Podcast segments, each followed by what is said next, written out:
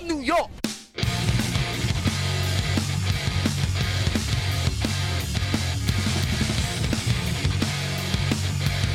Hey, hey, you guys, welcome to another edition of the 914 Sports Podcast. My name is Frankie Firmonti, and joining me, as always, are my co hosts, Tony Cohen Hello, everybody. and Joe Diegas. What's up, everybody? Uh, Guys, Tony it's Voza's not with us of- this week. It's the bottom of the ninth inning, one and two count on James McCann, first baseman James McCann. Oh, no. So the suspense is real high right now. So I apologize for interrupting you at all. And Joe, Yep. keep your mouth shut because you're probably way ahead of me. Yeah, I am way ahead of you, so I won't say anything. All right, game's over. so anyway, you were saying, Frank, our fallen comrade Tony uh, Voza. So, Tony Voza had a rough weekend at our, our dear Joe, Dieg- Joe Diegas' bachelor party. He's still hungover, so he couldn't make it because he. Tony Voza apparently can't hold his liquor because he's not here this tonight. as opposed to everybody else who was on bachelor parties this weekend. Um, yeah. so he'll be back next week. With Well, as I said, I, I'm on the IL still. Um, it was retroactive to yesterday. Um, got a got a pulled hamstring from a mechanical bull ex- incident, so uh, going going to be reevaluated in the next two weeks to see how I'm doing. and Uh, that's that's talking rodeo. so yeah, we got a, a fun, probably quick one this week because I don't think any of us truly paid attention to sports since we were all at uh, between Joe's bachelor party and my friend Chris's bachelor party. We were all at bachelor parties this weekend. Um, and and it's and it's already ten o'clock.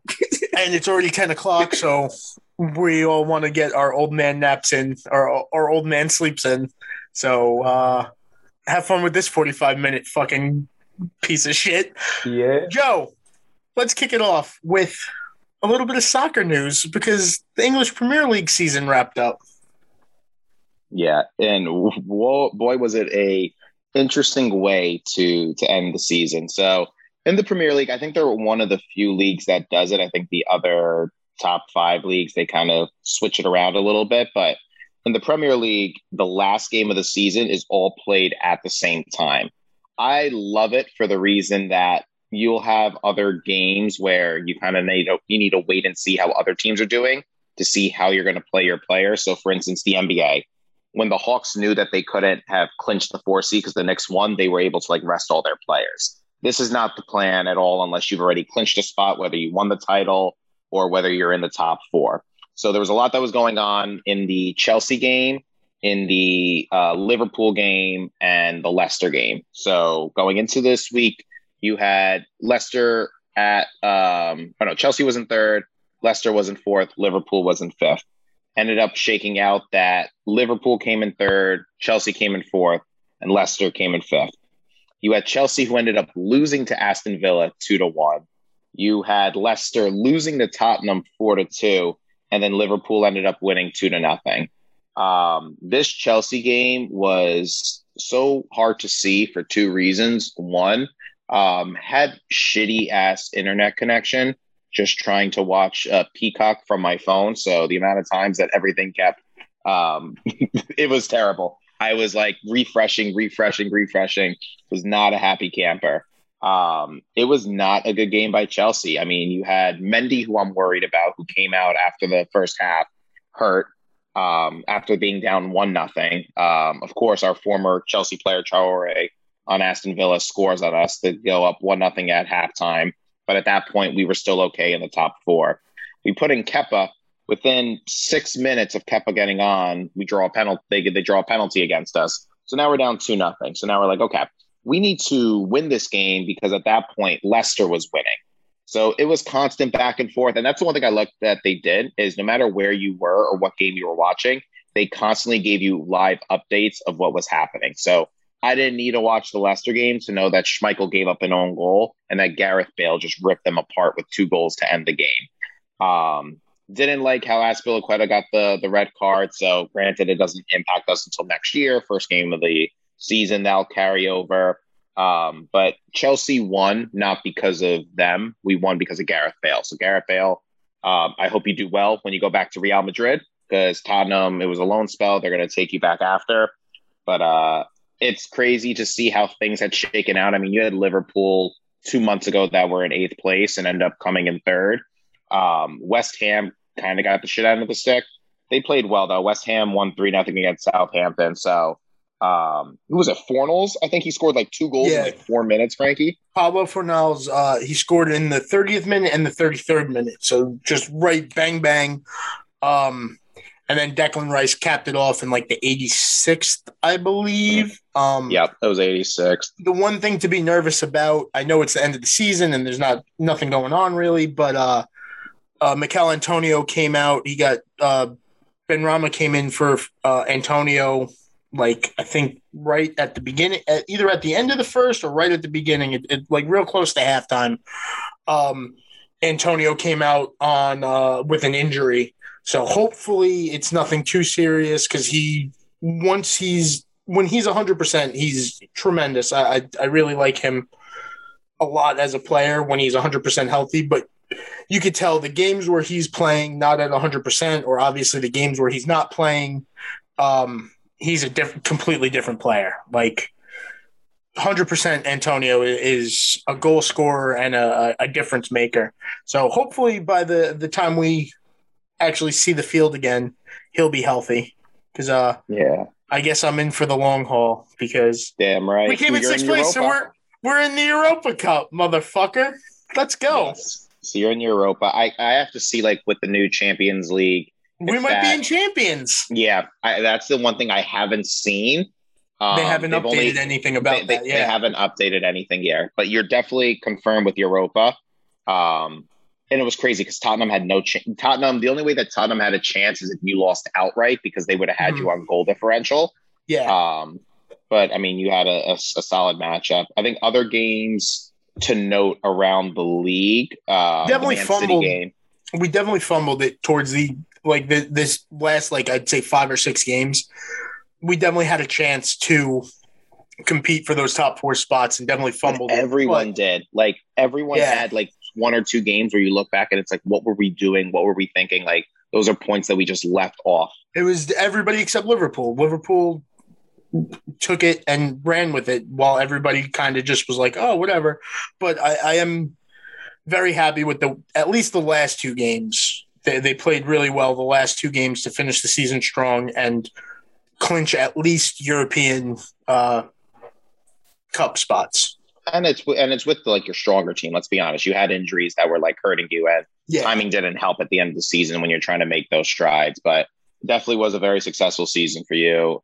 I think the other thing I would say about the games that were happening, this game meant nothing in the Man City game, but you had Aguero, who last game um, for City ends up coming in as a sub and scores two goals. Um, and then he's going to be heading over to Barcelona after. Um, but yeah, the only other big soccer that's coming up now, and this was something that I was so I mean, I mean, I'm still worried about this, is you have Chelsea who's going to play Man City on May 29th for the Champions League. And if we had to worry about getting into the Champions League by winning that game, I would have I, I would have been stressed that so so much leading Yeah. up into that game.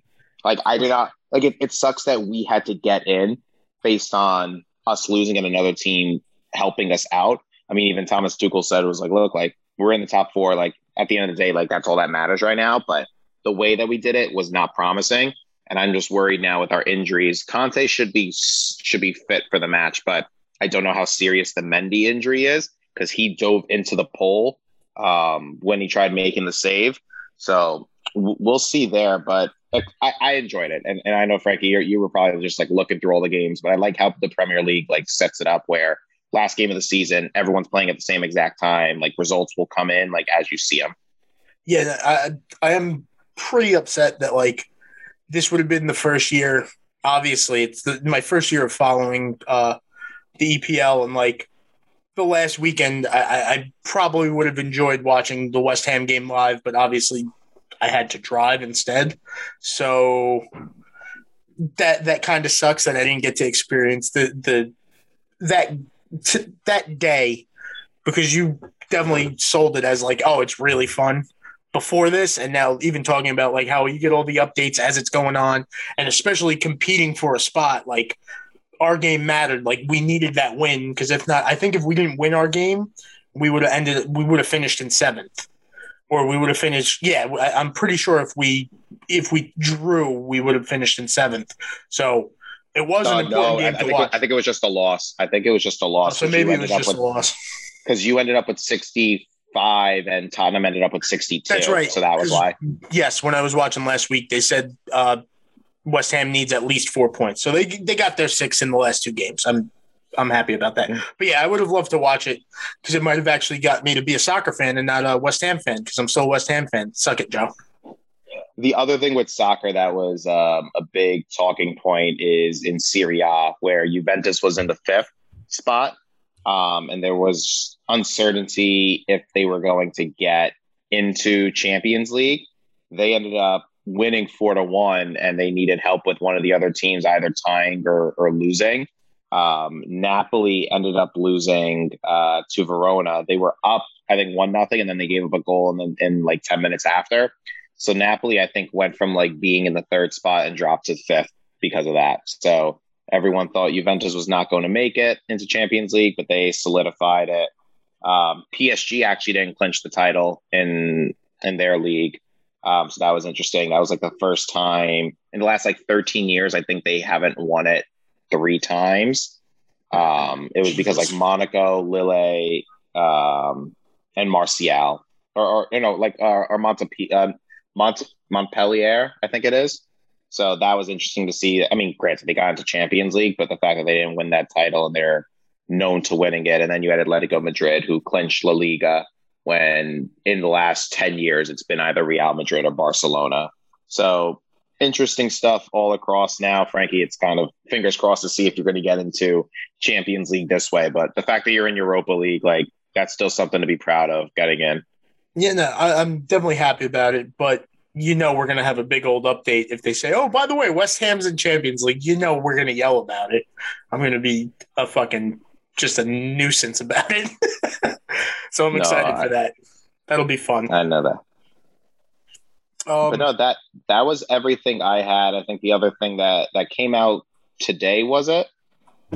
I think it was today is that they announced who's on the the Concacaf Nation Leagues uh, roster for USA. So pretty happy to see the the players that they have there um, listed. So uh, I'm assuming Zach Steffen is going to be the main one in goal, but the defenders, midfielders, and forwards that they had, uh, very happy um, of who they chose. So now it's just seeing can they get some consistency and and, and start winning games as a united uh, roster.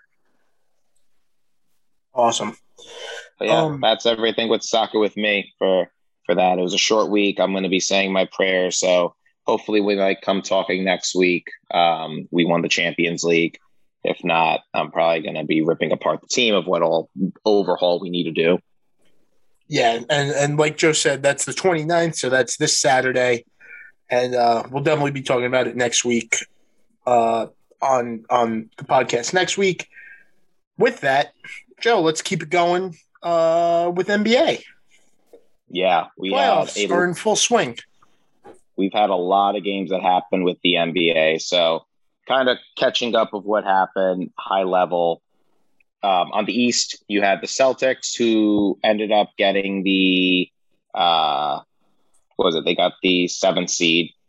Yep, Celtics ended up getting the seventh seed, and then Pacers ended up winning. So they played the Wizards, and they played the Wizards on the Thursday. Wizards blew them out. So you had the Celtics as a seven, Wizards as the eight. And then on the West, the Western Conference, you had the Lakers beat the Warriors, so Lakers got the seven seed. Grizzlies beat the Spurs, so Grizzlies then played the Warriors, and the Grizzlies ended up beating the Warriors. So um, a little bit different than what everyone else was anticipating. I think we all thought um, the Warriors would have gotten in there, um, but good for the Grizzlies. I mean, the Grizzlies, we'll get into it, have just been continuing with their winning ways of, of taking their first game against the Jazz. Um, but I don't know how much of these games you guys watched, but they were either like extreme blowouts or they were like competitive. I think actually now thinking about it, the Eastern games were mainly blowouts, and the Western Conference games were pretty close down to the wire. I mean, the the um, the Warriors, in my opinion, blew that game against the Lakers. Like you were up by a decent amount. Like you need to hold that lead because you know the Lakers are going to come back. And I think the irony of what happened there is the the shot that LeBron hit in front of Steph Curry was basically an exact replica of when Irving did it on the Cavs against Steph Curry. Not like the same aspect because there was more time on the clock in the in that Cavs game, but in the same vicinity of where they hit the shot, like you're giving that guy that much space. I think, granted, you don't do that to Irving, but you can do that to LeBron because LeBron is also just coming back from injury. Like if he hits that, like you you you're fine with losing on that. But what a way for the Warriors to be like momentum going, and then that literally hurt them in the Grizzlies game when they played them uh, two days after. Yeah, and I think in general the reason why the Western Conference games were just better is because I think those teams were just better. Like nobody thought the Lakers were even going to be that low. The Warriors are still a good team despite um, I think being that low. Like pretty much all of those teams like could have conceivably been higher seeds had things just gone a certain way during the season. As opposed to I feel like in the Eastern Conference, like outside of the Celtics underperforming this season, those were all teams that you kind of anticipated were going to be bottom feeders this year. So I think they just, I think we got what we expected. I, am a little surprised the Pacers just blew out the Hornets because I didn't think they were that good either. But might have see. I wasn't that, that surprised. Point. I wasn't that surprised. I mean, it was interesting because of like what they did this in the middle of the season. I think it was definitely an upgrade of getting Caris LeVert over yeah. Oladipo, just because Agreed. granted they were both injured, but LeVert has shown more upside recently. And Oladipo, look at him, he ended up getting hurt, so he's not even playing on the Heat right now. Yeah. Um. Well, he not, he was playing on the Rockets, then going to the Heat, but yeah, it, it's. I think the Pacers have the players, they just didn't have the continuity this year because everyone was just out at different times. Um, but the Wizards have just been like one of the hottest teams after the All Star break, though. Yeah, like you have fire. Russell Westbrook has was averaging a triple double again because of that, though. You have Bradley Beal who's having one of the best seasons of his career, and you have the other role players on that team. So um, the Wizards literally have been playing hot at the right time, where the Pacers were kind of trying to get it together. Yeah, that's fair. And also, Charlotte's not I think Charlotte is a very different team when they play without Gordon Hayward, who's still who was still out with the I think a foot thing. Yeah, it's been a foot thing for like a almost two months now. Um, where I, I think if they were full uh, like a fully manned team, they're at least more competitive in that game. But they got shellacked. Yeah, but I mean they're they're a team to watch out for next year. Um, also, look at fucking look at Tony Cohen talking basketball. Oh shit! Uh, oh, every shit. once in a while. But, you know, so that basically solidified who the seven and eight seeds were. Um, so yeah, our first round or the first games of the first round happening this weekend. So on Saturday, just to run through the games and the box score, you had the Heat that lost to the Bucks in overtime, 109 to 107. You had the Mavericks who beat the Clippers 113 to 103. You had the Nets who beat the Celtics 104 to 93. And you had the Trailblazers that beat the Nuggets 123 to 109. Um, the Heat Bucks game, um, I'll be honest, I didn't watch that game. I was um, at Secret, so there really wasn't anywhere to watch it, nor was I thinking of watching it. Yep. Um, but but looking at the highlights, I mean, even seeing Khris Middleton who, who drilled the game winner at the end, um, definitely a night and day difference with this Heat Bucks game now because the Bucks have literally just been blowing them out all game. I think they were up by like 20 something after the first. They're up 30 right now um, with four minutes left in the fourth. So um, the Bucks ain't playing around here.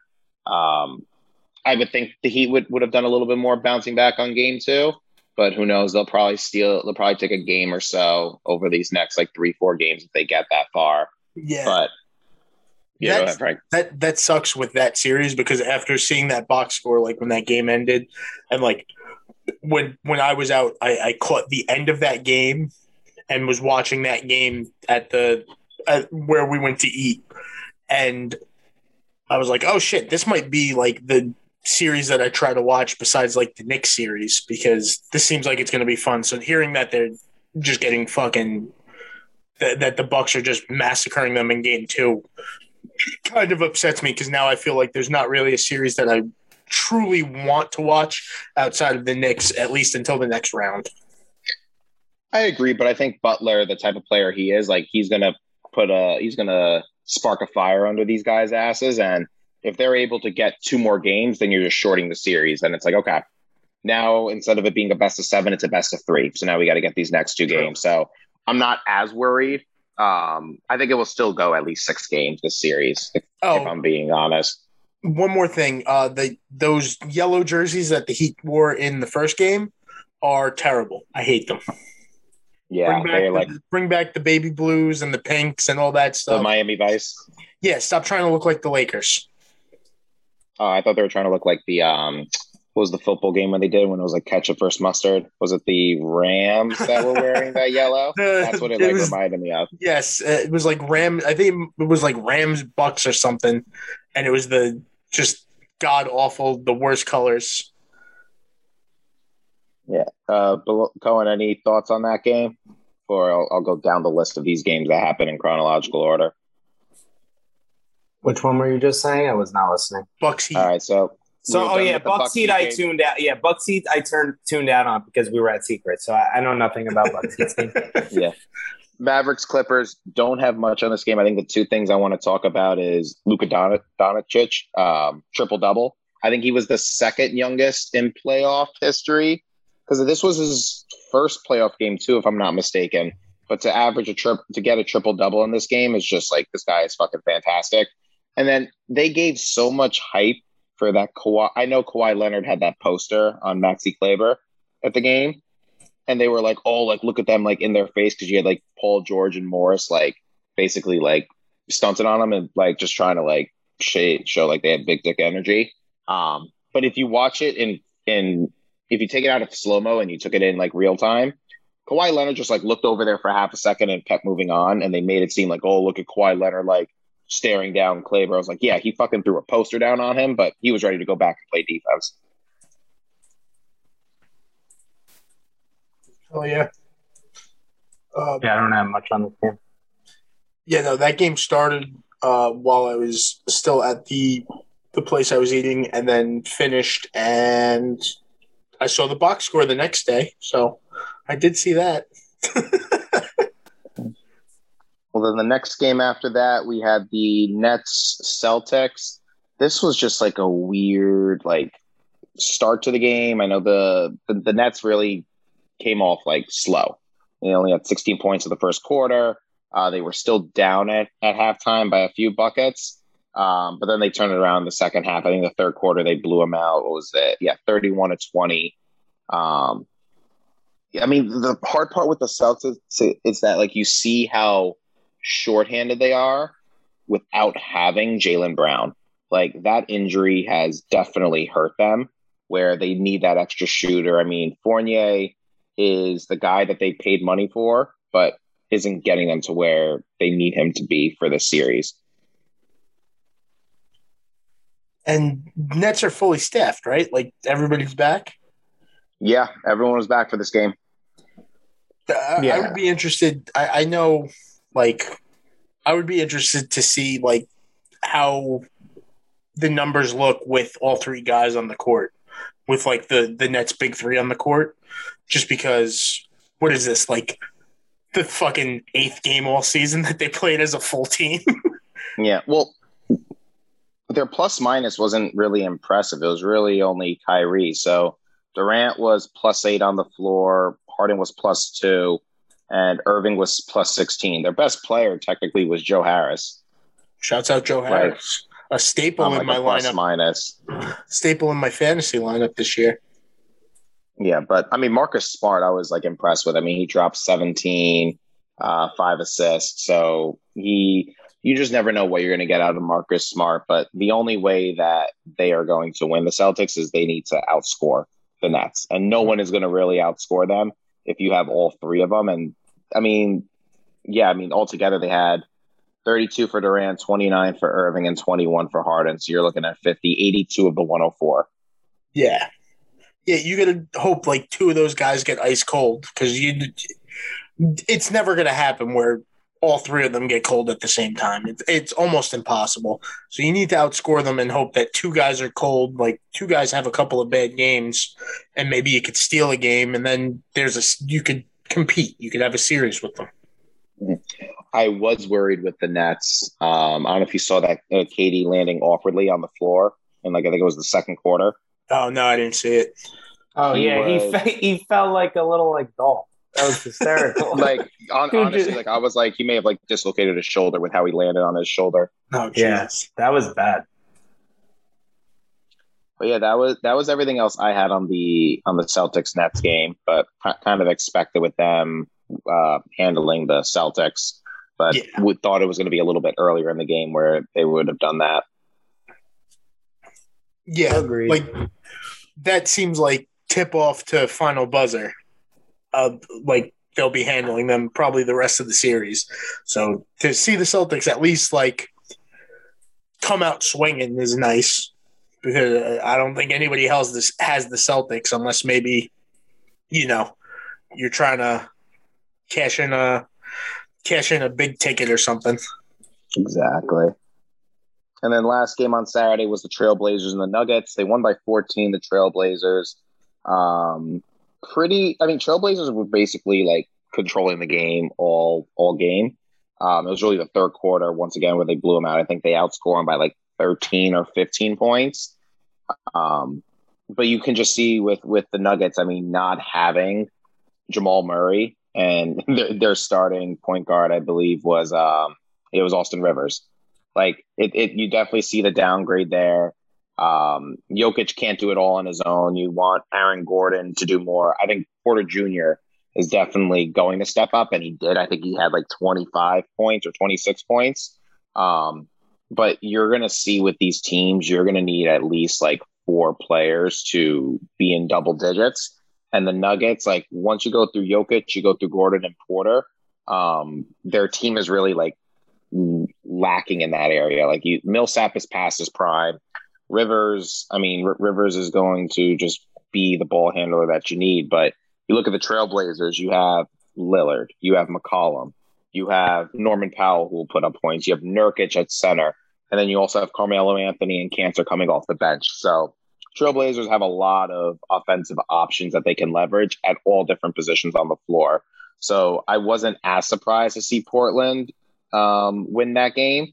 I was surprised that they won it by that much the first game, though, especially on the road. And Rivers as good of a like he could handle the ball well, but it's such a from an offensive standpoint, it's such a downgrade from Jamal Murray that that is a huge blow, I think.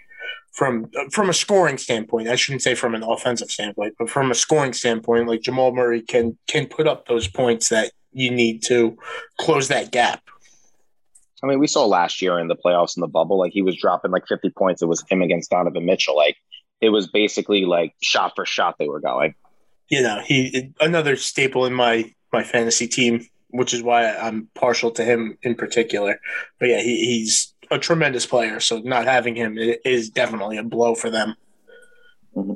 But that that was the wrap up I had on those games. Unless Cohen, you had anything else you wanted to add? Nope, I do not think so. So we'll go into the Sunday games. I won't go in order of when they happen because we'll save the next game for last. Um, but with the other ones I have, we have the 76ers who beat the Wizards 125 to 118. You had the Suns that beat the Lakers 99 to 90. And you have the Grizzlies that beat the Jazz. Um, they're 3 and 0, technically 3 and 0 right now, if you want to count it that way. They beat the Jazz 112 to 109 the 76ers game I didn't get to watch because I was driving home, but I was getting the updates. Did you all see the controversial call with Westbrook at the end of the game? No. I missed it. So basically, there was about like 50 seconds left, and I think the Wizards were only down like a few points. And Westbrook was about to lose his balance going out of bounds. So he let the ball drop. He regained his his composure and then his foot looked like it stepped out of bounds on the line but really if you look at the replay his front foot is still in bounds but his back foot is what's hovering over the white line it doesn't look like he ever touched the line And technically in basketball, like you need to step out of bounds. So it's not that like just because his foot's hovering over the line, he's out of bounds. Yeah, So- it's not a pl- it's not a plane. It's you have to hit the Right. Granted, they're still down four or five points though, but that's kind of what like blew open the game afterwards because then they had a foul again. But imagine you have Westbrook who's going down the court and gets a quick two though. Like it could be a different result. The 76ers could still win.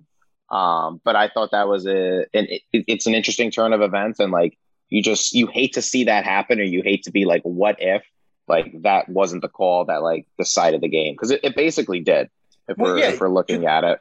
Because that's a huge momentum shifter. Like he, if he hits that, if, the, if he gets that call, and the 76ers don't hit a bucket, like now it's it's even closer, or or they take the lead, or whatever, what have you, whatever it is. Like it, it's. I mean, just go straight into talking about baseball. Like, get the fucking calls right and let the game play out the way the game's supposed to play out. A bad call ruining stuff is is terrible for whatever sport it is. So I want you guys to guess who had this stat line in this game. Oh no. It was six points, 15 rebounds, and 15 assists. Hmm. Tobias Harris. Nope. Completely opposite, actually, for him. He had 37, six rebounds, and two assists. I'm not even going to embarrass myself. which, which team? It's on the Sixers. Hmm. Hmm.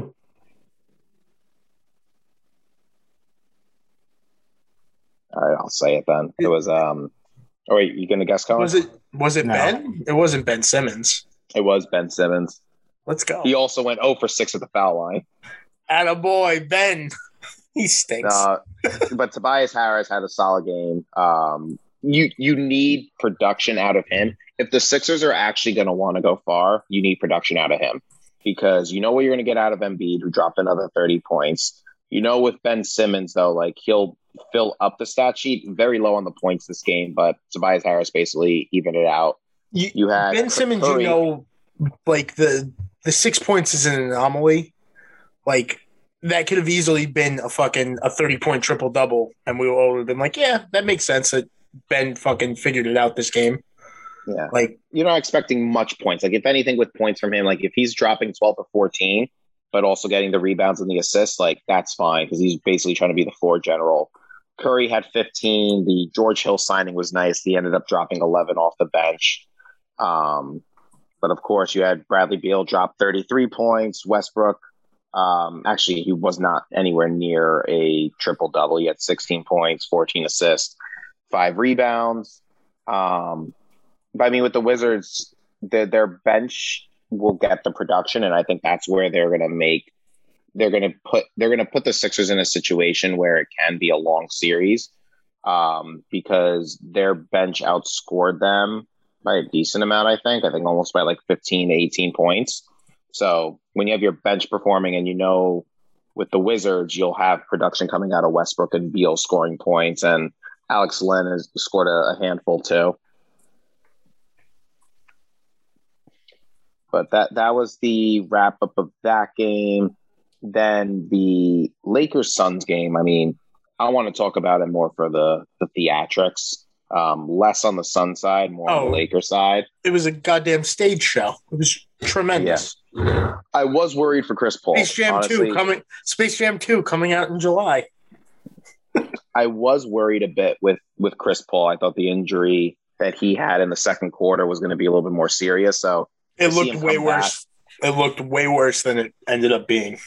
so seeing him come back after that was perfectly fine. But boy, oh boy, the LeBron James theatrics over there. So to kind of walk through everyone what happened, he was shooting free throws. Actually, yeah, he was shooting free throws, and then he missed. And then the guard is coming out from the three point line to box him out. I believe it was Cameron Payne. It, it was the guard. Literally got under him, and he like went above. LeBron went above and just fell down, like literally flopped. So he's there, cry, like crying on the floor, his shoulder, this and that. As this is happening, you have Cameron Payne, who's now getting into a scuffle with Alex Caruso. So they're like shoving each other. LeBron's still laying on the floor and he's like, oh no, all the cameras are not on me right now. so they ended up separating Caruso and and Payne. And you just see LeBron walk right over to where they just were and collapses back on the ground. Literally moved over from the inside the fa- uh, the restricted area all the way outside the three point line just to fall back on the floor again. By the so way, it, you we didn't even touch on the fucking like in the in the playing games the goddamn eye poke where he was seeing four people. Oh no, I can't I can't see, man. I'm just I'm using my instincts to shoot the ball, man. Go fuck yourself. Every time I want to be like, goddamn, LeBron's good. I want to like him. I want to be like, yeah, Space Jam 2. Yeah, let's go. Woo! LeBron, second best after Jordan. Let's go. He just does some goofy shit. I don't like him anymore. It's every time. It's been like this for fucking 15 years now, where every time you're like, wow, this LeBron dude, you got to give him credit. He's great. And then he does some just terrible shit and you hate him for it.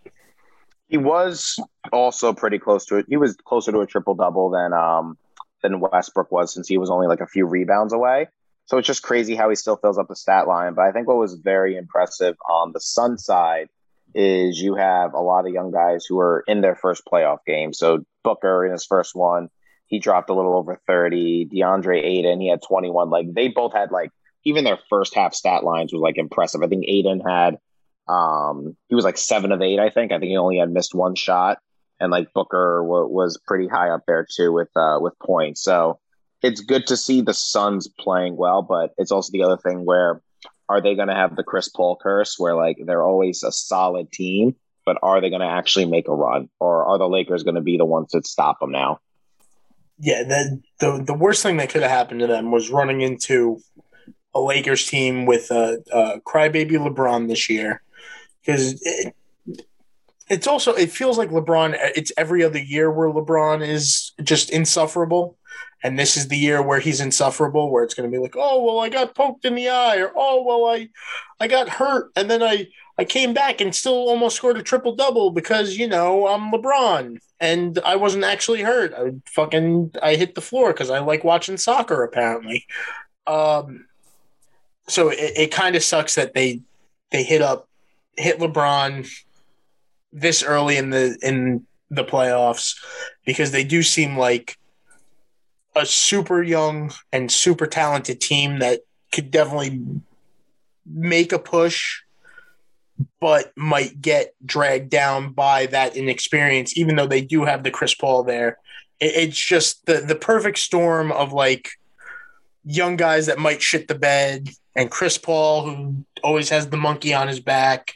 And it, it seems like a perfect storm for the Suns to basically hand this series back to LeBron as it goes forward. Yeah. The other veteran guy that I think will keep the Suns in it is Crowder. I mean, Crowder has been on a lot of quality teams, whether it had been on Jazz, he had been on the Heat, like he, I think even on the Celtics, like he's been on playoff teams where I think between the two of them, they'll be able to like kind of go above and beyond and, and, and get that. I think Crowder has been to multiple finals actually. Now thinking about it, I think he was on it with the Celtics and when he was on the Heat last year. So um, I, I think they have potential, but it's long. It's a long, and that's the thing that that's so different is it's not a one and done as we see it in other sports. A seven game series can easily swing, like in a moment's notice. So especially when you have LeBron James on the other side, like no series is an automatic win. No game is an automatic win. For sure. If they come out and get blown out in game two, like they're probably down three one in the blink of an eye because you know the Lakers are going to f- take both at home if they, especially if they take one on the road. They're probably going to cruise through the, those next two games. Absolutely.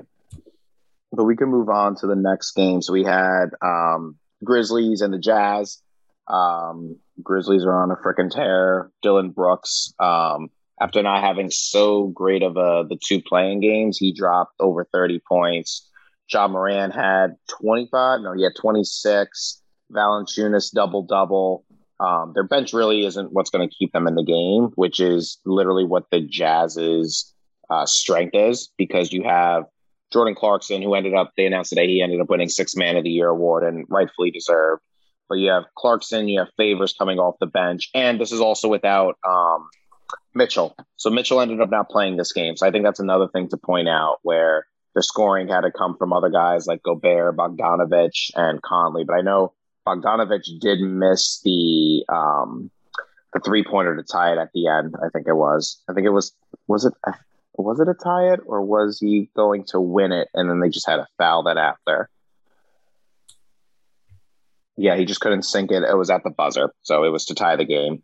But I think they're saying Mitchell will be back for this game, which will definitely change things because if you end up having Mitchell starting, you're going to probably have Joe Ingles coming off the bench. So another guy who will put points up on the board. So we shall see. Still too early to tell, but I mean, these playing games are interesting because you have the Grizzlies who have been at least playing every other day, and the Jazz hadn't played for over a week. So it's interesting how like momentum there plays a, a role in the continuity and like yeah they're getting reps in practice but it's not the same reps that the grizzlies had gotten in mm-hmm. two like win or go home games for sure and like it, it's obviously it's not adrenaline but it, it's similar to adrenaline where it's like hey you played two two game sevens pretty much like that a one game playoff game is a game seven you played two game sevens and now you're playing guys that were sitting at home or or shooting around, you know, shooting free throws at practice, like you know you could beat good teams and, and beating a team like the Warriors too to get in. Like one of those game sevens is against the goddamn Warriors. Like it's also real weird, like the Jazz being the one seed, because like as not a basketball guy, seeing the Jazz as the one seed's like, eh, who gives a shit? Like I, I'm not a jazz. Like I wouldn't go out of my way to watch a jazz game ever. So it's like seeing like an eight seed beat a one seed. This is one of those times where you're like, yeah, I, I could see the eight seed beating the one seed just because it's the fucking Jazz. If it was the Lakers or the Clippers or like a team that's always on ESPN, like the Warriors, it's like, hey, it's like the it's like the Mavs Spurs that one year where the Mavs were the eight seed and the Spurs were a one seed. Yeah, I think it was exactly. Exactly. Hmm. It, it's this, similar to that. This Portland Denver game is getting a little testy right now. So there the Portland's assistant coach already got a technical, was like storming the court, talking crap to Michael Porter Jr. because Nurkic were getting into it. And now Carmelo just got charged with a flagrant foul because he just pushed Jokic as like a rag doll on the screen. Jokic had given like a little bit of an elbow, and Carmelo just like two handed pushed him onto the, floor. Like pretty, the New York disrespect. It's Literally. it's it's, an, it's Knicks disrespect. That's what I'm calling it. Well, it's a perfect segue that you say that because that is the one game we have not spoken about yet. Um, as we are all Knicks fans and and seeing that game. It's the one um, thing we could all agree on. I think all parties involved, except for Steven when he's actually on. I think we're all Knicks fans besides Steve. So like, yeah, we all watched this game, and even he watched it. Shouts out Steve. Hi, pal. Yeah. Um, not our best game, but even with not being our best game, not something that I'm overly worried about. So Knicks ended up losing 107 to 105. Um, it was literally a back and forth game. I know the Knicks, usually the Knicks are, I mean, it was still low, it was a slow offensive game regardless. I mean, at the end, they ended up scoring, I think, almost like 80 points in the fourth quarter because of just like the back and forth. But the Knicks only had 16 points in the first, and usually you hear them only giving up 16 points. So for them to be on the other side of it was not something you're used to, but they basically pulled back in in the second and the third quarter. Um, but we just had the only offensive guy that I felt was really playing was Alec Burks, who ended up dropping almost 30. So it's so nice to see him back fully healthy. But Randle didn't have a good game. Um, he was six of 23. And like you know, in any other game, like he's gonna at least be like he's gonna drop three or four more of those. Like he'll go like ten for twenty three. If Randle has a game that we watched him have all year, the Knicks. This is a blowout win for the Knicks. Yeah. Like if half of those shots fall, the Knicks win by ten. So like Yep. you you can't get that nervous. It's also what is this? The first playoff game for everybody on the team besides Derrick Rose? like, Um, and Alec Burke. and well, uh, you know, basically our bench besides our rookies. yeah, Alec Burks, Derrick Rose, and Taj Gibson all have playoff. And and I think Reggie Nerlens Noel has played in the playoffs. oh of course Noel's on the like a, a heavy fucking playoff vet. yeah. Um, Noel I mean- might have more playoff games than half our team has games. Oh, absolutely, absolutely. I'm yeah, I mean- I'm sorry. don't talk, don't mean- listen to me about basketball. With Julius Randle, like he was like open and honest. He was like, "Look, like this was not my best game. Like this is not how it's going to be." So like, I'm not worried because I know the mentality is there.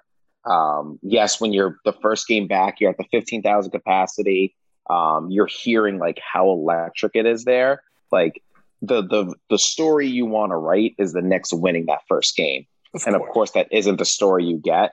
You get Trae Young, who's even in his post game saying, like, I want to hear those FU chants. Like, that's Which- like feeding into my motivation right there. I would just like to say, Trae Young, game one probably doesn't deserve the the fuck Trae Young trance. Game one, No. get get back to me like game five, and then we could fuck Trae Young all day. But like, Yep. don't give the kid fuel to like play a better game when you don't have to. Mhm. That said, shouts out to Madison Square Garden, the mecca of basketball, for respecting the true kings in town, the New York Yankees, and saying the fuck Altuve chants at MSG are just tremendous. Thank you, thank you, Mecca. Yeah, but, but even looking at the stat line on on the Hawks, though, we kept Capela like down, and that was a concern I had because we're very low when we're looking at our front court right now. Um, we don't have much depth, so to have Clint Capela only drop nine points was helpful for us.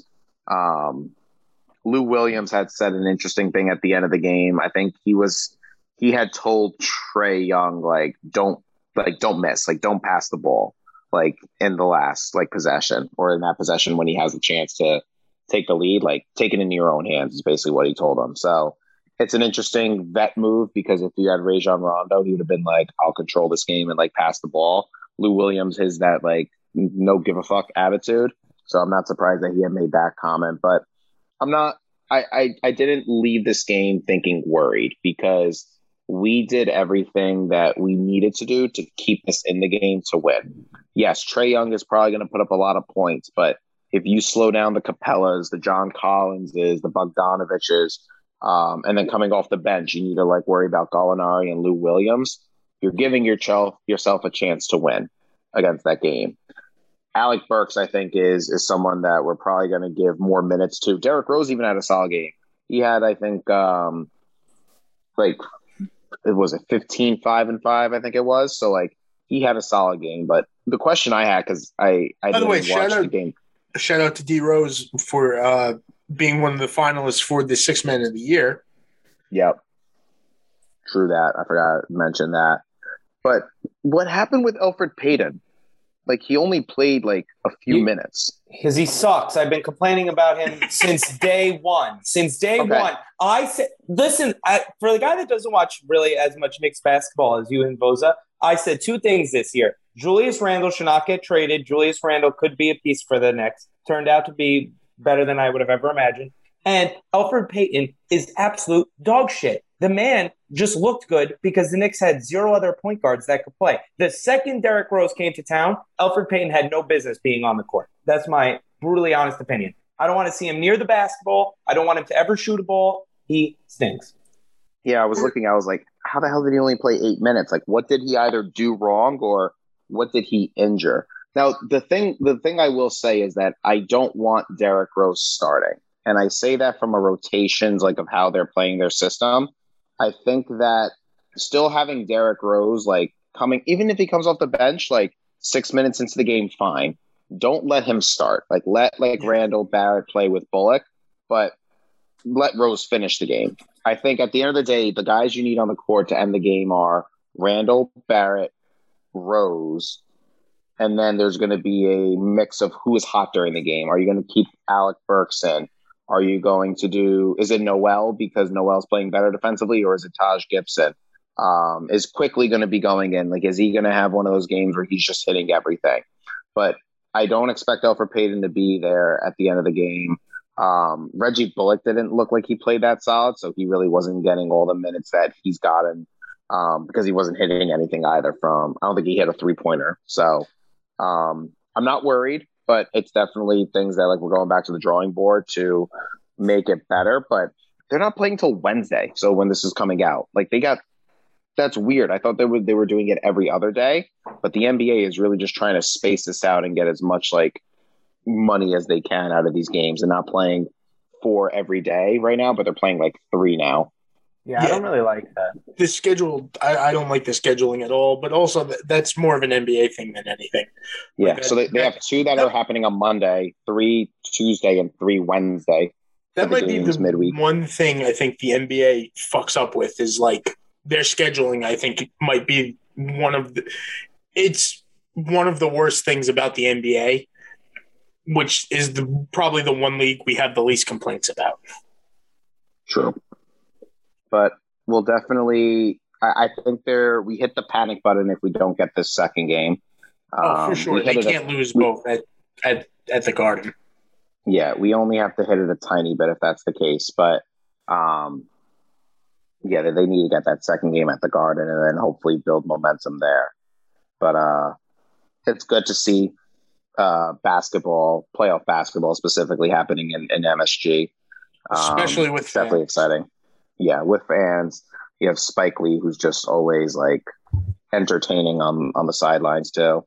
As the um, movie guy, great director, terrible fan to watch. I, I hate Spike Lee. Yeah. He's but that that I think is everything that I have with basketball. I don't think I missed anything that I wanted to chat about. Um, as this recording comes out, like I said, the Bucks destroyed the Heat, and then the Blazers are playing the Nuggets right now. So we'll give a full recap of those games, if anything, or quick synopsis next week. Definitely. Yeah, and we'll, and obviously we had a weekend of games. Next week we'll have a full week of games, so we'll probably breeze through the games much quicker than we did this week. Um, with that, Tony Cohen, let's talk a little baseball. All right, uh, baseball. Everybody on the Mets is absolutely dead right now. Uh, they had another outfielder get injured today, uh, Johnny Fargas. Um, he ran into the wall just like every other Met apparently appears to like to do lately. Literally and figuratively. Yeah. Uh, so we have another man down. In the past week, Pete Alonso's also hit the DL with a wrist injury. Um, you've got the Mets also have like no starting pitching left. Uh, Jordan Yamamoto, or however you pronounce his name, uh, came up from AAA to start yesterday's game. He is now also injured and headed to the IL. Um, they've got bad news on Carlos Carrasco. He looks like he's not going to come back till the end of June, early July. Uh, Syndergaard's on pace, but probably in that same ballpark. So the Mets are just at the point now where they, they literally, Steve Cohen tweeted today, does anybody want to suit up? And it, it's kind of getting to that point. Like they need to find some team to give them somebody at this point, even if it's not like a, a starting player. Like just go get bench guys from some, like a high AAA team or like a, basically someone that might need to change the scenery. They, they just need to make a move somewhere. The problem is they obviously look desperate now, so I'm worried that teams are going to try to take advantage of that. Um, but they, they just Jay don't have, Bruce. Get Jay oh, Bruce out of retirement at that point. you, you, have him for first base and outfield, so I mean, like you could platoon him anywhere. Yeah, I mean, even off of that, like James McCann today played first base for the Mets. He looked great playing first base, but that's like the epitome of these problems. And the only guy coming back anytime soon is JD Davis. They just found out Conforto and McNeil are going to be out at least another month. Um, it, it's amazing to me that this team's even like remotely winning games because when you have guys like Cameron Maybin batting like third, uh, it's just an app. It's a disaster. Like Cameron Maybin's also now forced to play center field again, which he hasn't done in a few years because he's much older now. Um, and if God forbid Cameron Maybin gets hurt, like Dom Smith's probably our center fielder. So, wait, question for you on this, and this is where I was a little confused. I understand like why, because the matchup you had a lefty, so you want to get as many righty bats as possible. But I would have thought they would have had Dom Smith at first, and you have Brandon Drury, and I know he's played outfield from the times I've seen him when he was never healthy on the Yankees, but even just on like the Diamondbacks. And even when I think he went to the Blue Jays, they tried putting him out in outfield. I thought they would have at least done that. Like, but I mean, the way McCann played, I mean, there's no complaints. I mean, he played a solid first base tonight. I know it seemed kind of weird, and I almost think it's because they. I think Dom's actually played a pretty good left field this year, like much better than he did last year. He still clearly is not a left fielder by any means, but um, It's very Andujar esque, where it's like it, it's leaps and bounds better than last year, but it's still not like it's still not serviceable in the long run.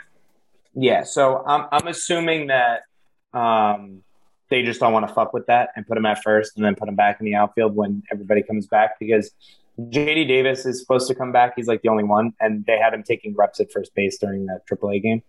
Um, he can't possibly be worse there than he is at third base. So, um, yeah, I'm getting a little bit concerned with the injuries, um, just because they even showed like a stat today. There's like 17 guys on the DL, and seven out of the Mets' nine opening day starters are on the IL. So, um, it, it's really tough to win that way, especially when the bench that's been a strong point for the Mets this year is now also hurt. Um, so I, I I'm a little worried, but somehow Yeah. they're still like holding it together enough, which I'm not expecting them to stay in first any longer than uh, this week. Um, but if they could like just hover enough and not basically lose every single game for another month, that that would probably be great because then if all these guys come back and they look healthy, um, they'll be fine. I also need Francisco Lindor to wake up from his fucking coma because like this is why we're paying you three hundred forty million dollars because Yeah, you need him. dude, like right now, like I, I'm all like I'm not, pan- I was not panicking on Lindor. I'm still really not, but now my patience is just deteriorating because he needs to step up because there's just nobody. Like you can't play like the replacement level guys we're bringing up. You need to start carrying the team. You need to at least do your part to get on base. You're the two hitter on the team. Yeah, Tony, I was gonna say uh, you mentioned it, uh, but I was I was watching the they're playing the Rockies tonight, right? Mm-hmm. And they played the uh, it, was- I think it was the replay of the the game yesterday. I had it on uh, I had SNY on for whatever reason, Mm-hmm.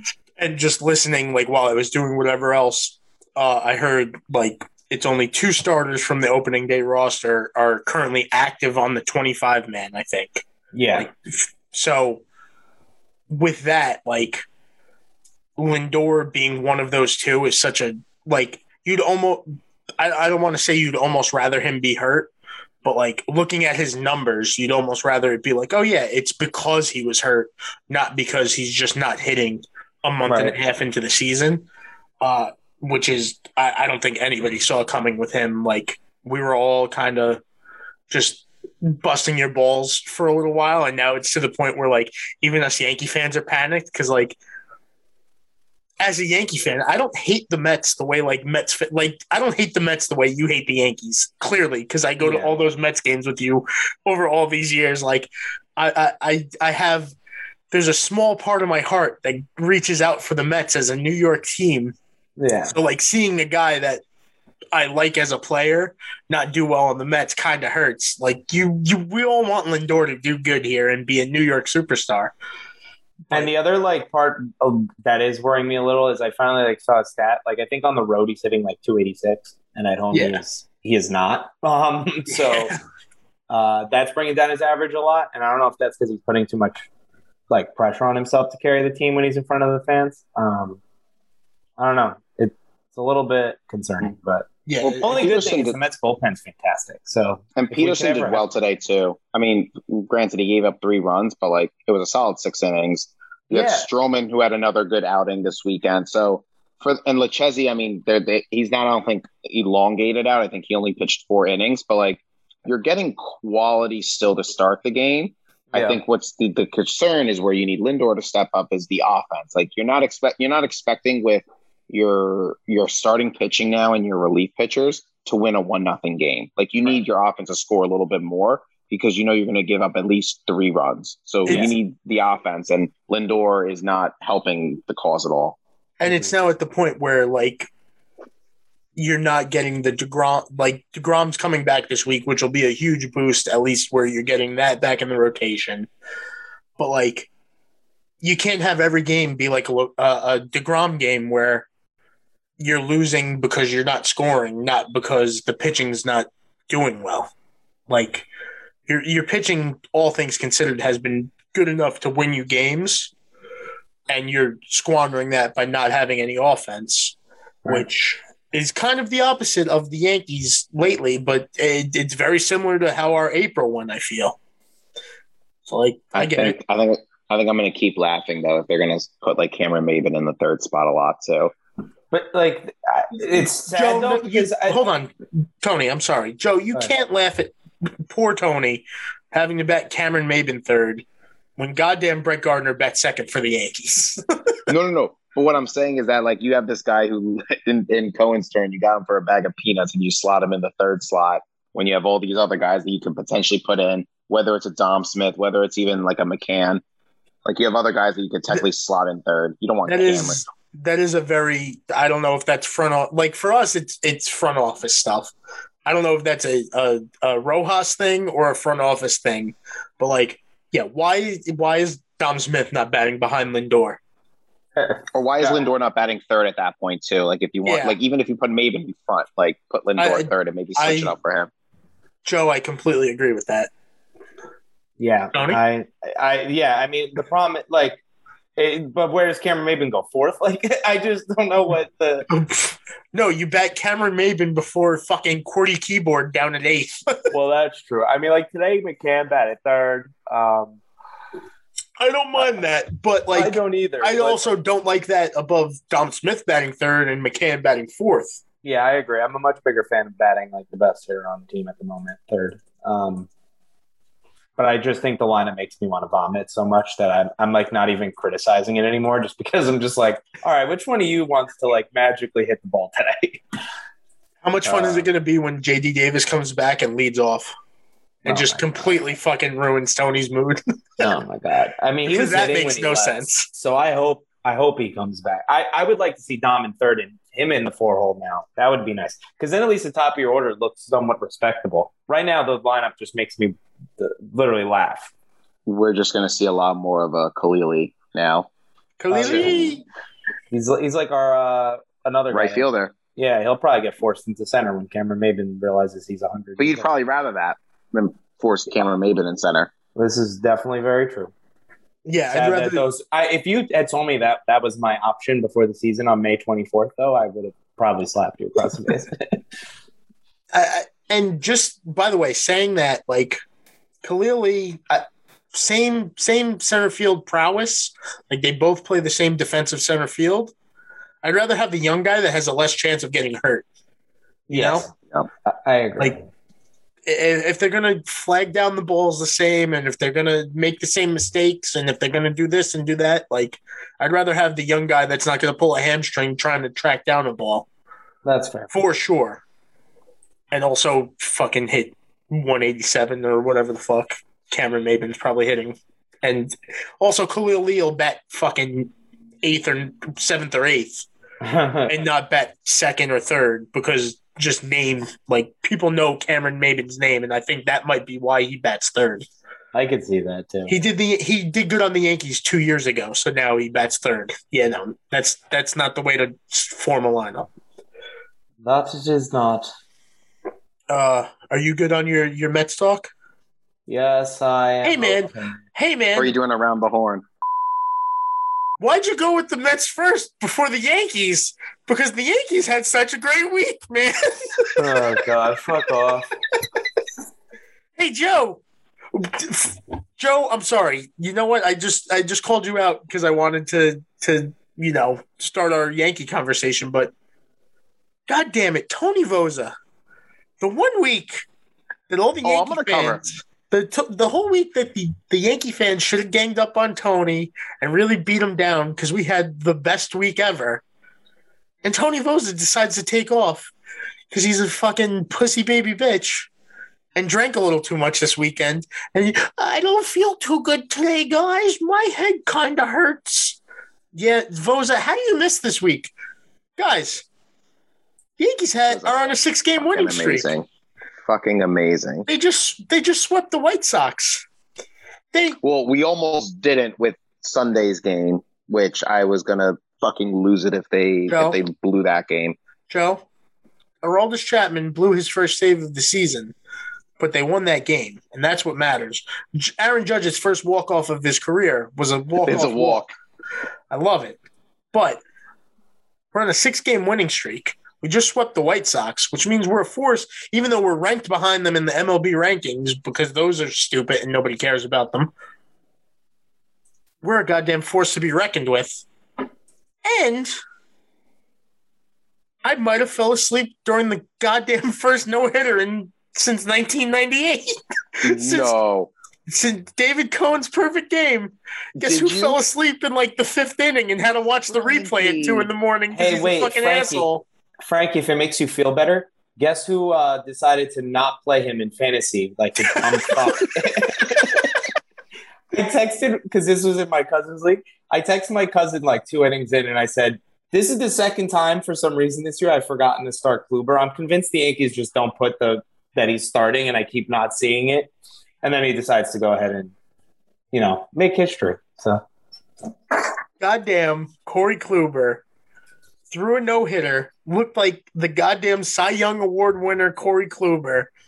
His his like off speed stuff is the filthiest it's been since that second Cy Young. Oh Like, yeah. he he's been unbelievable. Like the game before, he missed his spots a couple of times. That no hitter, he he was on point. Like to to the point where like I'm I'm convinced we're back in the World Series because like now we have Gerrit Cole and Corey Kluber. uh, we, So, we like, went that far already. Jesus. Oh, yeah, I'm I'm fully in. This is why I'm, I'm mad Voza's not here because like I, I was ready for us to both be drinking the Kool Aid like fully right now. Uh, Corey Kluber, no hitter. Uh, triple play in the ninth inning before a walk off in the ninth inning. What was that? The next day or the day after? It was the day after. So it was when the day after. Germán. So uh, the Yankees were the first team to ever throw a no hitter, get a triple play, and have a walk off win within a, a week span. I think since 1987, the Cardinals did it. Or Wow. either that, or they're the first team to ever do it, and it might have been the just the first two, the no hitter and the triple play. I think the Cardinals did it back to back days in the 80s. But uh, the goddamn Yankees are on fire right now. Aaron Judge is still hitting the ball hard goddamn Gleyber Torres is looking like Gleyber Torres that uh, of what two three years ago two years ago now at this point? Gleyber Torres is looking like Gleyber Torres and playing halfway decent shortstop. Guys the Yankees are back. The bullpen the fucking bullpen. You don't even need the bullpen. The Yankees gave up. starters are 35 scoreless innings through their last whatever five starts. The last turn through the rotation is 35 scoreless innings Yeah, I Guys, was the Yankees say, are back. We're going to the World Series. It's fucking over. Let's go. Uh, Joe, I- say something. I've been talking for five minutes. If you I- if you hate take out the White Sox Frankie. game, I was gonna say if you take out the White Sox game where we ended up winning five four, we gave up one run in four games. Like this is not the type of Yankees, and we're winning these games two nothing, two one, two nothing. Hmm. Like that's not what it was. Like we going small ball on a lot of these games, and not even going with uh, the homers. The no hitter and the game after, we won 2 nothing both games. I think that's the first time since the 20s that the Yankees have done that, which is insane. It's absolutely crazy. I mean, let, let's be honest. When we came into the season and we talked about our starters, we were like, you know what? We are going to see how far we can take them. But Kluber's been great. I don't like talking about Germán, but Germán has been fine for the pitching. So yes. kind of look at that. Cole had, had, I think Germán, one of his. Germán's, I think, first four starts of the season, we were like, all right, get Germán out of here. I think since we really fucking talk shit about Germán and how he fucking stinks, like, since then, I think he has a two ERA, which, like, again, you know, fuck Germán as a person, but as a ball player, he's been doing what we need him to do. Yeah, he's at three right now. I think the only pitcher that we really he- he's been the shakiest is um, Taillon. But even Taillon, I, I feel like Taillon's starts for most of the season have always ended. The last batter is the one that does the damage against him. And then his last start, he had five innings pitched, no earned runs. So, like, if you get him out of there before that last batter, which I know sounds ridiculous, but like if you're a baseball fan, if you're listening to this podcast and you don't get what I mean by that, what are you listening to this podcast for? We talk about this shit every week. like the last batter always gets Taillon, and when the, if the last batter doesn't get him, he pitches great for the most part. I'd say 90% of his innings pitched, he pitches great, and it's always that last batter and that last that that last pitch he throws always hurts him. And this time it didn't. So like 35 straight innings pitched, no earned runs. And, and Cole yeah, definitely Cole, Cole had that bad his, start early in the week and then bounced back. Get that bad start out of the way though. It was just like nothing was like clicking for him in that Texas game. Mm-hmm. Like we we even said it like he was just not looking sharp. And we were yeah, that there was nothing like working for him. But yeah, he had to bounce back um, against the White Sox this series. So everything is going well. So big series with Toronto coming yes, up. So definitely we we have Toronto, then we have Detroit, but then we it depends what Tampa we're gonna get for that following week because they just hit their eleventh in a row or twelfth in a row just now to, against um, Toronto. Yeah, so, so what, what well, that was Yankees, a crazy game too. Fourteen to eight and eleven innings. Yeah, what the Yankees need to do is they need to take advantage of like that that tough Detroit. defeat that Toronto. Well, they need to take advantage of Toronto coming off the, that rough loss to Tampa. Take two out of three from that, at least two out of three from that to to give a little bit of separation. You need to plow through Detroit the way you should plow through Detroit, the way we did earlier in the season, plow through Detroit. Take all three games instead of dropping one to them and take that momentum straight into Tampa. Or uh, I believe that next the next Tampa series is at home, right? Yeah, it's home. It's a four so, game too. So four game series against Tampa at home. You need to go in with as much momentum as possible. Go in with your heads held high, knowing that the the last time that you played in Tampa wasn't didn't go the way you wanted it to, and really shove it to them and say, "Hey, look." We're fucking, we're ready. You know, we're firing on all cylinders. Guys, are starting to hit. They're not just hitting the ball hard; they're hitting the ball hard for hits now, and they're hitting the ball. It's not home runs aren't winning us games. We're actually doing what we're supposed to do all around offensively to win games. I don't know if you guys realize we have a stud matchup with Cole coming up next against who he's pitching. Cole's going to be going up against my boy Casey Mize. That's that. That's a fun game to watch. I hope Casey uh, Mize.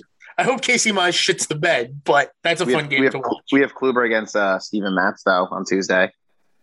Tony, all eyes on that. Steven Matz is crap anyway, so you guys will be fine. I think he's. I, mean, fall- like, I think he's fallen off since the last time you talked shit about how he's doing good. So you must. Yeah. Harvey. Steven, yeah, I was gonna say I didn't do my uh, recap on the Mets, but so Steven Matz is now pitching to a 4.69 ERA. So have fun, Toronto. You're in for a wild fucking ride. but uh, Frankie, it, has been the, the, we were saying how the Yankees were just unbearable to watch. Like this has been fun baseball to watch with them right now, winning in different fashions, just in this week alone just the way that they they they pulled out victories. Ones where it's like shit, they they they blew the lead. They they should have closed this out, and they get the walk off walk with Judge. Um, we have the no hitter. So just a lot of like positive things overall that's happening. And I and what's been good is even with Boone for the most part, I haven't been that mad with his alignments towards the last few innings of the game defensively to make sure we're we're setting ourselves up um, you have Tyler Dieguez. I meant, I meant Tyler Wade, who's been playing solid right now So Um, coming in, whether it's and, and that that's actually one thing I wanted to bring up. When he came into that game for Kluber's no hitter, some of the catches he had to make coming in cold, like you have to give him credit for that because like he had one play going in right. I think he was in right field of that game. He had to make a fucking trek to make that catch. The catch, so he made one catch where he had to run really far, I think that was in like the seventh or eighth. And then in the ninth inning, the ninth inning, somebody hit like a rocket out to him in right field where like if he steps the wrong way, that ball's dropping in for sure. and he he he was right on it. And even like Kluber, who doesn't show emotion, fucking robotically was talking to Meredith after the game about how like oh, did it make you nervous with like a Tyler Wade in right field? And he was like, no, you know, he made a bunch of good catches behind me and like he, he did what he was supposed to do. And I appreciate that. But like, it, there was a couple that went out there where they make you nervous with anybody out there, and he he made the right play. So he like, so fucking monotone in in Oh that my like God. press conference. He's, he's a fucking robot. How I weird was- was, it? How weird was it watching the game the next night where he was all smile? They kept cutting to him in the dugout and he was smiling, and it was like, what the fuck are we watching? What's going on here? who I was worried for, and it was because of different parts of the game where they caught him on camera was Higgy. Higgy was Yeah. sweating like a motherfucker behind that plate because you know that he's trying to make sure he's putting in the right pitches for for Kluber to throw. Because there was a lot of hard hit balls. Like Urshela had a few at at third base that came in pretty quick that he handled easily. But um, I think that was also good for Higgy on a like like not even just momentum, but like he now On a, on a confidence boost, like yeah, like I, I feel like He's the guy that shouldn't be there. Second, like he, he's gotten pushed down a little bit to the second. If we're being honest, I think hmm, there was a lot of talk of him being first, but you can see that he's getting less reps now. So Mm-hmm. having that game with a guy like Kluber too is definitely um, morale that he needs just for his own Sure. boost of confidence, like you said. for sure. Yeah, and that Higgy having that calling that kind of game behind the plate, like, is a huge boost of his confidence, which is good. Um, also, shout out. I, I I know this is a weird one, but like, shout out to Gary Sanchez, who like throughout all of this, like, hey, you're not really the starter, but you're kind of still the starter, and like, you should be hitting. And first of all, Gary Sanchez, as long as Giancarlo's out, I think Gary Sanchez not catching should be the DH every game to like try to get his confidence back with his bat. But that, Yep. that's neither here nor there with what I'm trying to get to. Gary Sanchez has not missed a beat as a goddamn good teammate this entire run since he basically got benched for Higgy.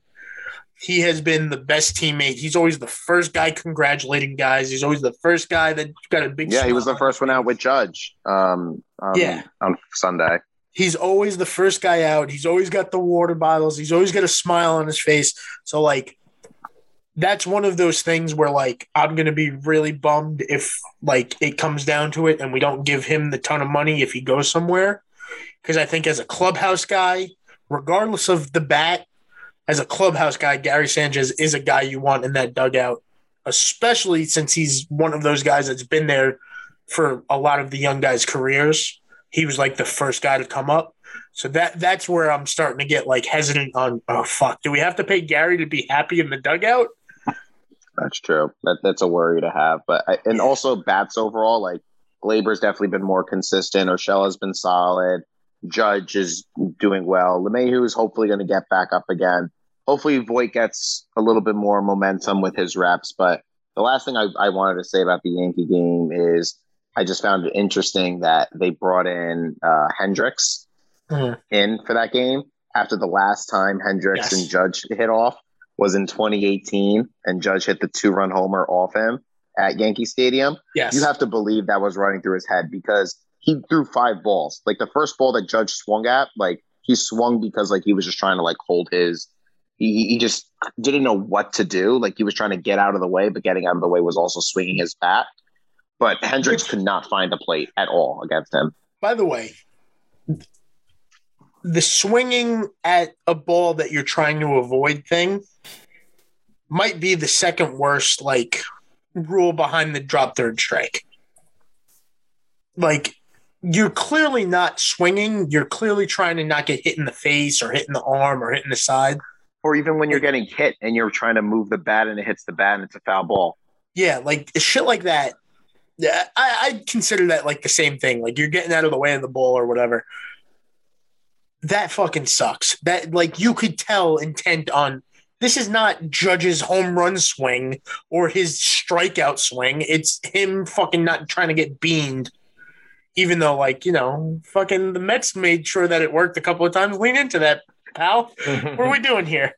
Then again, it is Judge, so he might be out for fucking six to eight months if he does get hit. So Yeah, I was gonna say I would watch what you asked for there. It was fresh off Pillar too, so like he would have fucking I would have been scared too. But yeah, no, fucking For a great week. Yankees. Just like Voza, come. What are we doing? Next week we're gonna have to talk about this all again, and we're gonna have to fucking make Tony cry, or you know, drive off a fucking cliff or something on the all you know all the cliffs on the way home from Ohio. Uh, trying to think what else, what other baseball news? Mike Trout's on the IL for six to eight weeks. That fucking sucks. I don't know if we talked about that last week. I think it might have happened right after we. it may have happened. It was a strained calf. yeah, it sucks. The poor guy just can't catch a break. Yeah. Um, another fun update: uh, Jarred Kelenic is batting 132 with the Seattle Mariners so far. So through 38 games of his career, he is not yet an All Star. Wait, he's been up for 38 38 at bats. 38 at bats. I was gonna say, what the fuck? My apologies. 38 at bats. He did hit his uh, first home runs of his career, but um, I could live with this for now. Because could you imagine right now if he was like tearing it up and the Mets had fucking Cameron Maybin in the outfield? or qu- goddamn QWERTY keyboard playing right field. That oh, that goofy ass name. my level of anger would have been on a whole nother level. Uh, and my boy Matt Harvey, since his return to Citi Field, has been pitching quite terribly. Uh, his ERA is now over six. R.I.P. I wasn't wasn't this week with Pujols with the homer on the Dodgers. Oh yeah, Pujols like first game batting. Clean, I think he batted cleanup in his first game as a Dodger. He drove in a run, and then I think the second game he batted cleanup again and hit a two-run bomb because it's goddamn Albert Pujols, and you know he's gonna do good. And it's real fun watching him start for the Dodgers because like he's starting.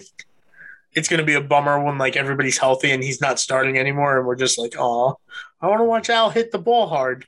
I feel like the Dodgers too are just in like fuck you Angels mo- mode and like intentionally putting Pujols in and batting him in the middle of the lineup just to see what Yeah. happens. No, Didn't he listen- bat third in his first um the first game with the Dodgers? Yeah, he's been maybe, batting. yeah, maybe he was batting third, but like it's Albert Pujols. I, I, I we're at the point now where like I'm anti Angels. They got goddamn Mike Trout got hurt. Ohtani rules and should have been a Yankee. Now that now that Ohtani's doing good, Otani should have been a Yankee. And goddamn Albert Pujols is on the Dodgers now. I'm, uh, I think I'm completely anti-Angel until they like the the best thing they're gonna do is when they trade Trout to a goddamn team that deserves Trout. The Yankees cough cough cough cough. I don't know if Trout. I saw that somewhere. Someone was like, "Do you ever think he's going to demand a trade?" And I really just don't think he ever will. I mean, if the, if the Pujols thing isn't the the the fire starter to get that going, if that's not what's get what gets the ball rolling with him being like, "Yeah, fuck this place," Mhm. nothing will be. Yeah, I agree. He said he admitted to crying in the dugout when Cechek told him that uh, Pujols was getting released. Like, you don't release somebody's like, fa- like big brother figure or father figure in the your your absolute all star, like all time great player. You don't take the guy that he looks up to in your clubhouse and just release him without at least giving him the heads up. Like, hey man, we got to do this. Yeah, I, I think that's that's what's the craziest part is not even being like, hey Trouty, listen, we're Pujols wants to get out of here. We're letting him out of here. Like either that, either that or I think Joe Maddon might be done after this year. Like if they don't make the playoffs, Joe Maddon's not the fucking manager of the Angels anymore because you can't have Trout hate Madden for what he did to Pujols and not make the playoffs. Yeah. I feel like Maddon was like in hindsight just not the right manager at the time because they just. I think they set him up to just fail entirely because they kind of brought him in to like get them over the hump, but like the front office then did nothing in return to like put him in a position to be able to do that. The, Like they still don't have pitching. The It's only person on the planet I think that should like Joe Maddon right now is like Joe uh, is Joe Ross is David Ross because like oh thanks for thanks for going to the Angels so now I could coach the Cubs to you know be decent. Yeah, for real. Speaking of managers, I think that's the other thing we forgot to mention about Tony La Russa and all the shit that happened. Oh Oh, yeah, that that dude's an idiot. He is he, and he just like kept digging himself a bigger and bigger hole. I feel like there's They no way. to- There's no way any of the guys in that clubhouse respect him.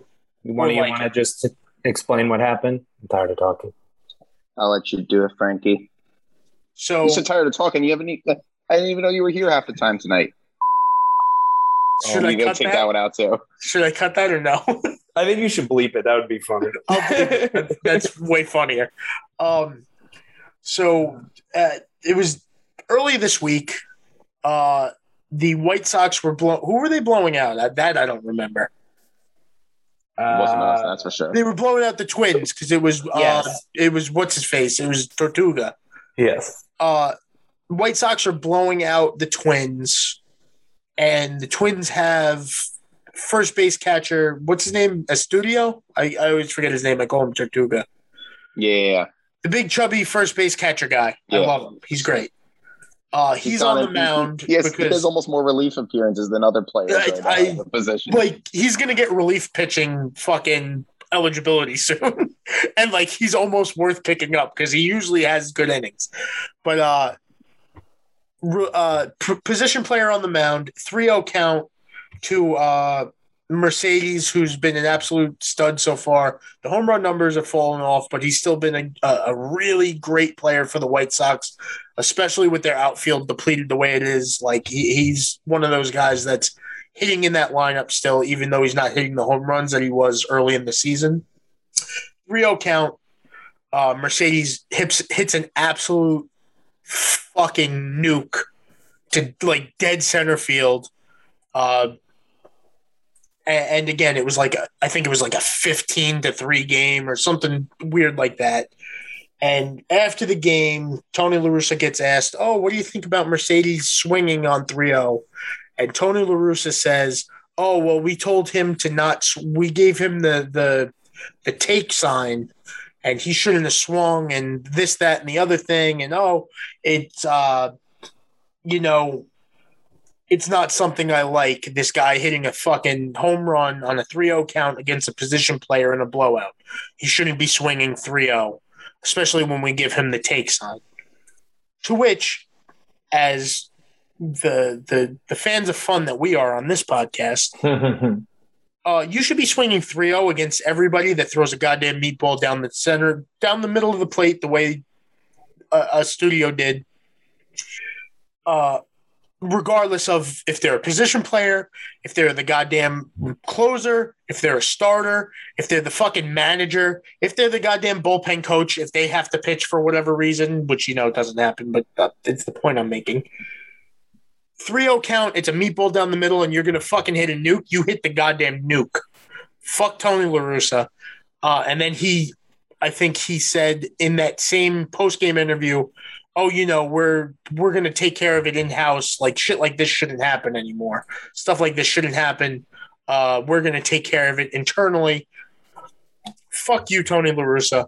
Next day or the day after, they ask him about it again, and he said they asked him about. I think I think on the pregame for the next game, they asked him, "Oh, do you think you're going to get retaliated against?" And he basically said, "Oh, we're expecting, like we expect it, like they should retaliate." He he essentially said, "Hey, throw at my fucking player." yeah. And then when they threw at his player, he said, "Oh yeah, that's what happens." Fuck you, Tony LaRussa. Defend your goddamn player and let him fucking swing 3-0 when the guy throws a meatball down the plate. You you want to win ball games? What happens if they come back and win that ball game and you don't win 60 you win instead of winning 15 to 3 or whatever, you lose 16 to fucking 14 or, or whatever the fuck happens. It's baseball. You don't know what the fuck's going to happen. They might hit for the fucking hit bat around and score 8 runs in an inning and now you're a fucking asshole for losing that game. Go fuck yourself. You're an old piece of shit. I said earlier, way earlier, I kind of like the signing because it's super young guys that might be a little fucking, might have been a little bit too showboaty and might have not had the fucking discipline they need. Guess what? The White Sox have proven they have the discipline they need to be a good team, regardless of Tony LaRussa. Tony LaRussa is now a detriment to that team, and there's no way he has that clubhouse. I think he's fired before the All Star break, which is going to suck for the White Sox. because I think that transition to an, an interim manager is going to fuck them up worse than LaRussa being there and being a cancer. But there's no way he makes it to the All Star break because he just doesn't have that team. He, he there's no way you could respect your manager talking about one of your guys like that. That is Yeah. definitely a hot take on that. Yeah, I don't think But he's getting fired. I, I don't think. I think. I think All-Star that break. Frankie. I, I think that happens, Frankie. If there's another like incident, not the same one, but something similar, where I- you're seeing like new new era with like old era baseball, With- with something like them, that- conflicting. Yeah, with something like that, that there's almost no doubt in my mind something like that's going to happen again, and it's going to be off the rails with if if he stays. And again, like this is as I I think we're all White Sox supporters. Like we all want to see them do well because they are a fun team, Yeah. and it sucks seeing their outfield hurt the way it is. Um, I, I think All Star break. I think he. There's no way this gets any better. Like there's no remedy for this. I think he's gonna start doing shit like that, where it's like it's not even old school mentality. It's like that fucking. I don't know, like the word to use for it. I think the It's like a. It's not the right word, but if you get what I'm saying, it's like almost like a militant mentality where it's like it's the strictest of the strict rules, and, and that's not going to fly in a clubhouse that young. Like Abreu's like the the veteran there, and Abreu's only like 32 or 33, whatever it is. Like th- that's a young ass team that should be having fun, and you're completely shitting the bed with that. I think the the bigger problem I have with it, outside of his stance on it, is that he just called out all like his players, and that Yeah. like that's the issue. Like even if you had an issue with him swinging, nobody needs to know about that. Like talk, talk to the player. Call Yeah. Jeff McNeil and Lindor argued about a goddamn raccoon. Yeah, exactly. So like not everything needs to go to the media and then for the manager to do it I think looks bad, especially somebody like Tony who's literally been around for fucking ever. How you don't know that yet is kind of concerning. yeah. And it's I not think- making it it's not making any fans for him either. Cause like there were as one of the people that was like, Oh, this is kind of like a weird signing and like I think it could be good for the team. A lot of people in Chicago were not happy about him being the manager this year. So no, no, I don't think anyone really was. anybody in I think- Chicago at least. I think the other side of it, I think Frankie, you were alluding to it. It's one thing to say you're going to handle it in house. Nothing when you're saying like hit my guy, like I don't care. That's like, so, like, like don't keep extending it. Like just just call it for what it is. Like say you're going to clean it up in the in the in the uh, clubhouse. Fine. Oh. Like So good example is Joe Girardi and Jean Segura were like ready to fist fight in the goddamn Phillies dugout the other day. And when they asked Girardi about it, he said, "I'm not talking about this. Like it, it, it's really none of your business. This is the last I'm talking about it. Don't ask about it."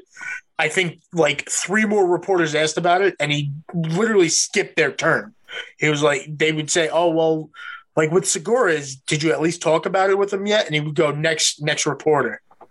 Like Yeah. and, and then the next day when they talked to Segura, Segura was like, "Oh no, me and Joe love each other.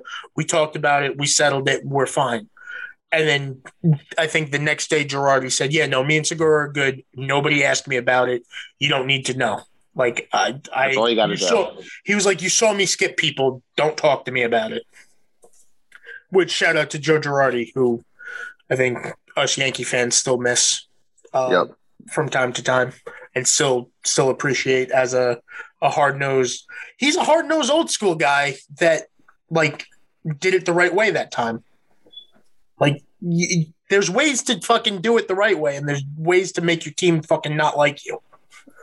Tony La Russa did not do it the Girardi way. Agreed.